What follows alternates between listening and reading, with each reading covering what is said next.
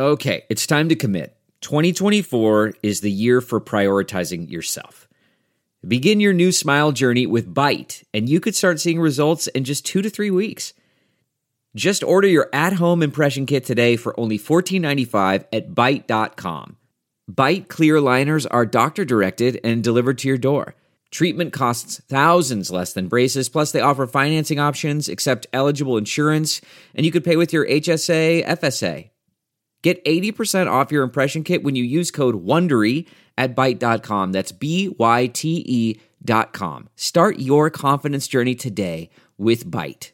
Delve into the shadows of the mind with Sleeping Dogs, a gripping murder mystery starring Academy Award winner Russell Crowe. Now available on digital. Crowe portrays an ex homicide detective unraveling a brutal murder he can't recall. Uncovering secrets from his past, he learns a chilling truth. It's best to let sleeping dogs lie. Visit sleepingdogsmovie.com slash Wondery to watch Sleeping Dogs, now on digital. That's sleepingdogsmovie.com slash Wondery. More fast moving regulators and specifically allies could be hugely important as this industry gets bigger, more significant, and consequently more threatening. I don't take it lightly that this group of Democratic senators who were trying to castigate Brooks pointed to the American Bankers Association and other trade groups. If you don't think as crypto gets bigger that that type of group is going to get much, much more bloodthirsty, you have got another thing coming. Welcome back to The Breakdown with me, NLW. It's a daily podcast on macro, Bitcoin, and the big picture power shifts remaking our world. The breakdown is sponsored by Crypto.com and Nexo.io and produced and distributed by Coindesk. What's going on, guys? It is Thursday, November 19th, and today we are talking about a piece of news from earlier in the week that has actually gotten buried because there has been so much excitement around this price action. But we're talking about a crypto ally as the top US bank regulator. First up, however, let's do the brief. First up on the brief today, markets trying to stay optimistic. So, what happened? For the past few weeks, there has been a wave of vaccine optimism that has been buoying markets. Pfizer and Moderna both claimed higher than 90% prevention rates with their vaccine trials. At the same time, however, COVID has continued to tear through the US, bringing with it a new wave of lockdowns. New York City has closed schools, the Midwest, in particular, is really hard hit. Kentucky, Minnesota, Wisconsin, Illinois have all adopted new lockdown measures. Many states and jurisdictions are encouraging restrictions on gatherings for Thanksgiving. And of course, Thanksgiving is potentially the tinderbox when it comes to accelerating another wave of infections.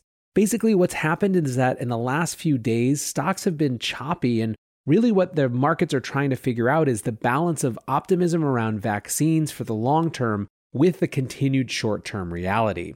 One market strategist at JP Asset Management put it like this Markets are grappling to price in two very different pieces of news across two very different timeframes. The vaccine news is categorically positive, but it will play out over several months and several quarters. Investors are trying to balance that against the short term news of rising cases and a deteriorating economic outlook. Next up on the brief today, jobless claims rise for the first time in five weeks. Initial jobless claims rose by 31,000 to 742,000 this week. And these numbers are really confusing, if important to understand, for a few reasons. First, because this crisis has now been going on for so long, some of the information reflects that people no longer qualify for certain programs more than any actual recovery. Continuing claims, for example, is down from 6.8 million to 6.4 million, which is good, right? In fact, the number of people collecting benefits now has finally fallen below 2009's peak levels. However, about 4.4 million people were collecting money through a federal program that provides an extra 13 weeks of benefits after those primary state programs have run out.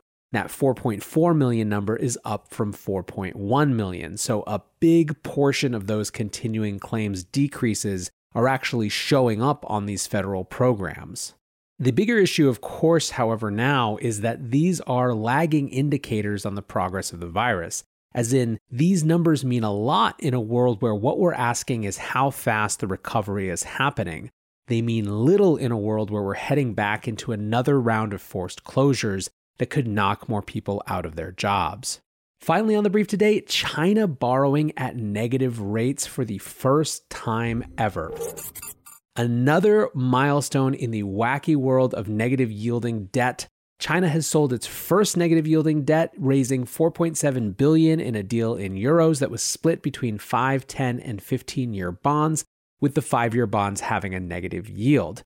As I mentioned, this is the first time China has sold negative yielding debt, and Samuel Fischer, who is the head of China onshore debt capital markets at Deutsche Bank, said, People want more exposure to China. China's financial markets are opening, but there is still broad scarcity of the sovereign debt among investors. The story of China's COVID turnaround and the resilience of its economy are also things people like. I think these things are true. It's also worth keeping in mind that Samuel Fischer's Deutsche Bank was involved in the transaction. Others pin this as actually part of a push for China to be less reliant on the US and US dollar markets. And to me, there are actually three stories happening here. The first is exactly that China trying to move away from the US by expanding its debt deals with places like Europe. Second is the mega trend of negative yielding debt. The world has reached a new all-time high with more than 17 trillion in negative yielding debt. This is something that is simply a part of the modern financial landscape. But third, there's also a changing attitude around debt, and this was summed up in a WSJ piece Andrew Mulliner, a bond portfolio manager at Janus Henderson, said most countries' debt to GDP ratios had increased substantially, so it was important to focus on a country's ability to control and pay off the debt. What's become increasingly apparent is that these high debt loads aren't necessarily a problem if you've got a captive central bank, he said. That notion that high debt loads aren't necessarily a problem if you've got a captive central bank is going to be at the center of the most radical financial experiments we have in the next 10 years. This episode is brought to you by Crypto.com, the crypto super app that lets you buy, earn, and spend crypto all in one place and earn up to 8.5% per year on your Bitcoin. Download the Crypto.com app now to see the interest rates you could be earning on BTC and more than 20 other coins. Once in the app, you can apply for the Crypto.com Metal Card, which pays you up to 8% cash back instantly on all purchases. Reserve yours in the Crypto.com app today. Many investors want to be a part of the next bull run. Others seek to build their dream home, finally launch that startup, or fund their education. Try Nexo's instant crypto credit lines and borrow against any major cryptocurrency with no minimum or maximum withdrawal amounts, no fees whatsoever, no credit checks, and flexible repayment. Not to mention, the APR starts at just 5.9%. Stay on top of your investment game with Nexo.io. And remember, it's your crypto, your credit, your choice. Get started at Nexo.io.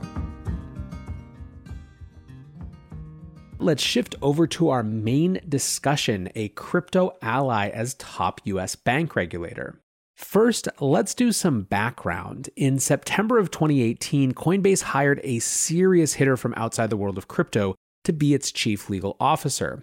Brian Brooks was a former Fannie Mae executive vice president, general counsel, and corporate secretary. And in March of this year, just as the seams of the markets were absolutely ripping open around COVID 19, U.S. Treasury Secretary Steven Mnuchin designated Brooks to be second in command at the U.S. Office of the Comptroller of the Currency.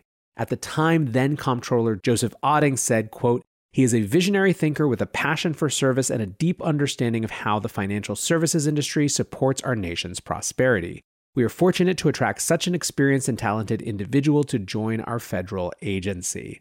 For those of you who are unfamiliar with it, the Office of the Comptroller of the Currency is the regulatory agency that charters national banks. It's basically the bank sector regulator. Now, wildly, less than two months into this gig, Brooks got a promotion as Otting stepped down at the end of May. And before we move on, just quickly, an interesting connection between the three men. One West Bank was founded and owned by Steve Mnuchin. Otting was president and CEO of One West between 2010 and 2015.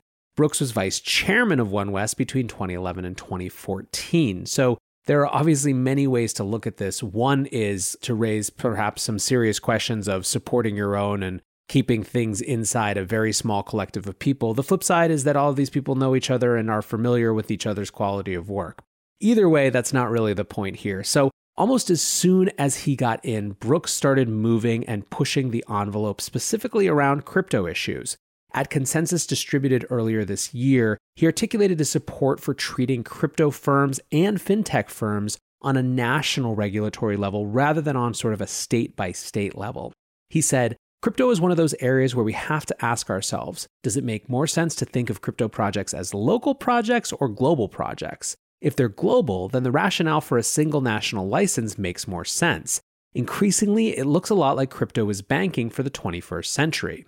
He also hinted at something that would become an even bigger theme very soon. Quote, as crypto matures, there are increasingly many companies that have perfectly robust risk management systems and do have an ability to comply with those laws, and they shouldn't have trouble finding bank relationships. Again, one of my messages in my new role is going to be to remind my colleagues at the OCC that banks not only have the ability, they have an obligation to serve all lawful businesses. They shouldn't be discriminating because something's a new technology. Perhaps unsurprisingly, then, this was followed up in a publicly dated letter in July the OCC announced that any national bank could provide custody services for cryptocurrencies. The letter said, quote, "The OCC recognizes that as the financial markets become increasingly technological, there will be an increasing need for banks and other service providers to leverage new technology in innovative ways to provide traditional services on behalf of customers. This is an actually a big deal. Banking relationships have historically been a huge stumbling block for this industry.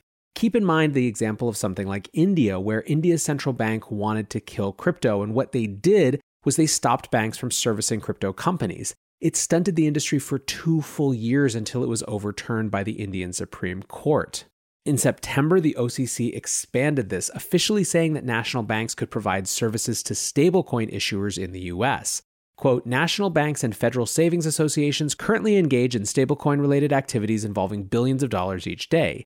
This opinion provides greater regulatory certainty for banks within the federal banking system to provide those client services in a safe and sound manner. The common thread on all of these moves to me is basically something like if you're doing things legitimately inside the system, we shouldn't be stopping you because you look new.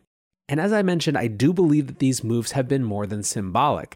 In my conversation with Robbie Gutmann from NYDIG last week, he said explicitly that this decision, particularly around banks being able to provide custody for crypto, had made a huge difference in terms of the institutional investors that felt they could now engage safely with the space.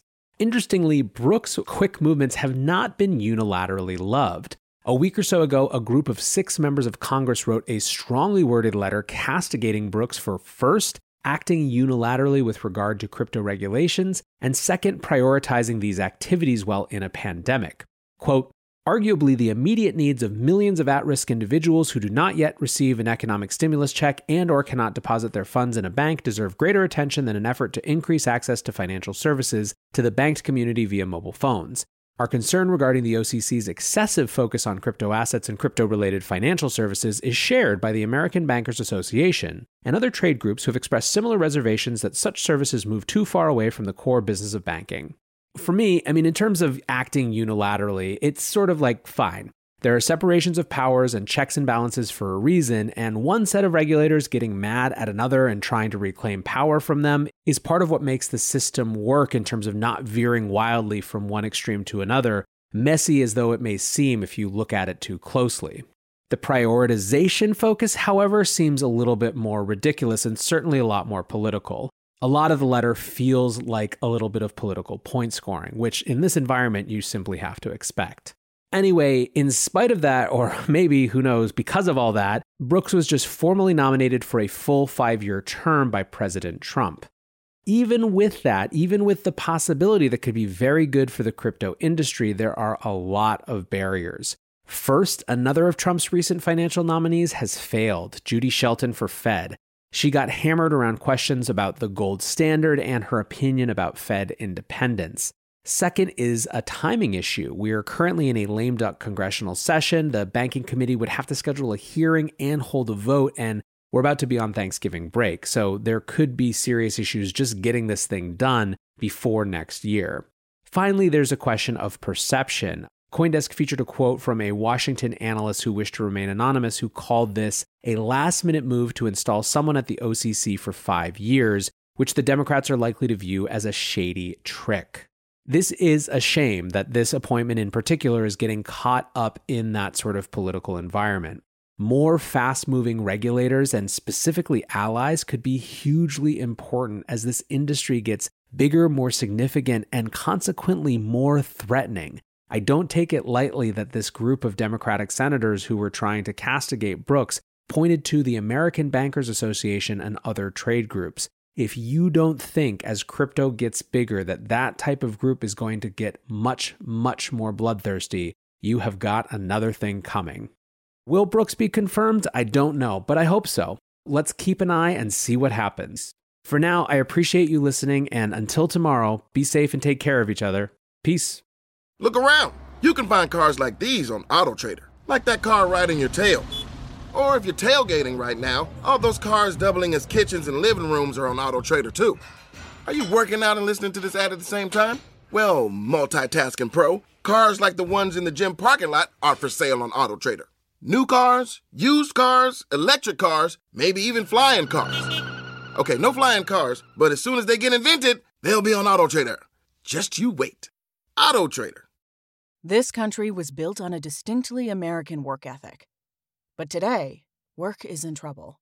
We've outsourced most of our manufacturing to other countries. And with that, we sent away good jobs and diminished our capability to make things. American Giant is a clothing company that's pushing back against this tide. They make a variety of high quality clothing and activewear, like sweatshirts, jeans, dresses, jackets, and so much more. All made right here in the USA from growing the cotton to adding the final touches. So when you buy American Giant, you create jobs for seamsters, cutters, and factory workers in towns and cities across the United States. And it's about more than an income. Jobs bring pride, purpose. They stitch people together. If all that sounds good to you, visit American-Giant.com and get 20% off your first order when you use code STAPLE20 at checkout. That's 20% off your first order at American Giant.com with promo code STAPLE20.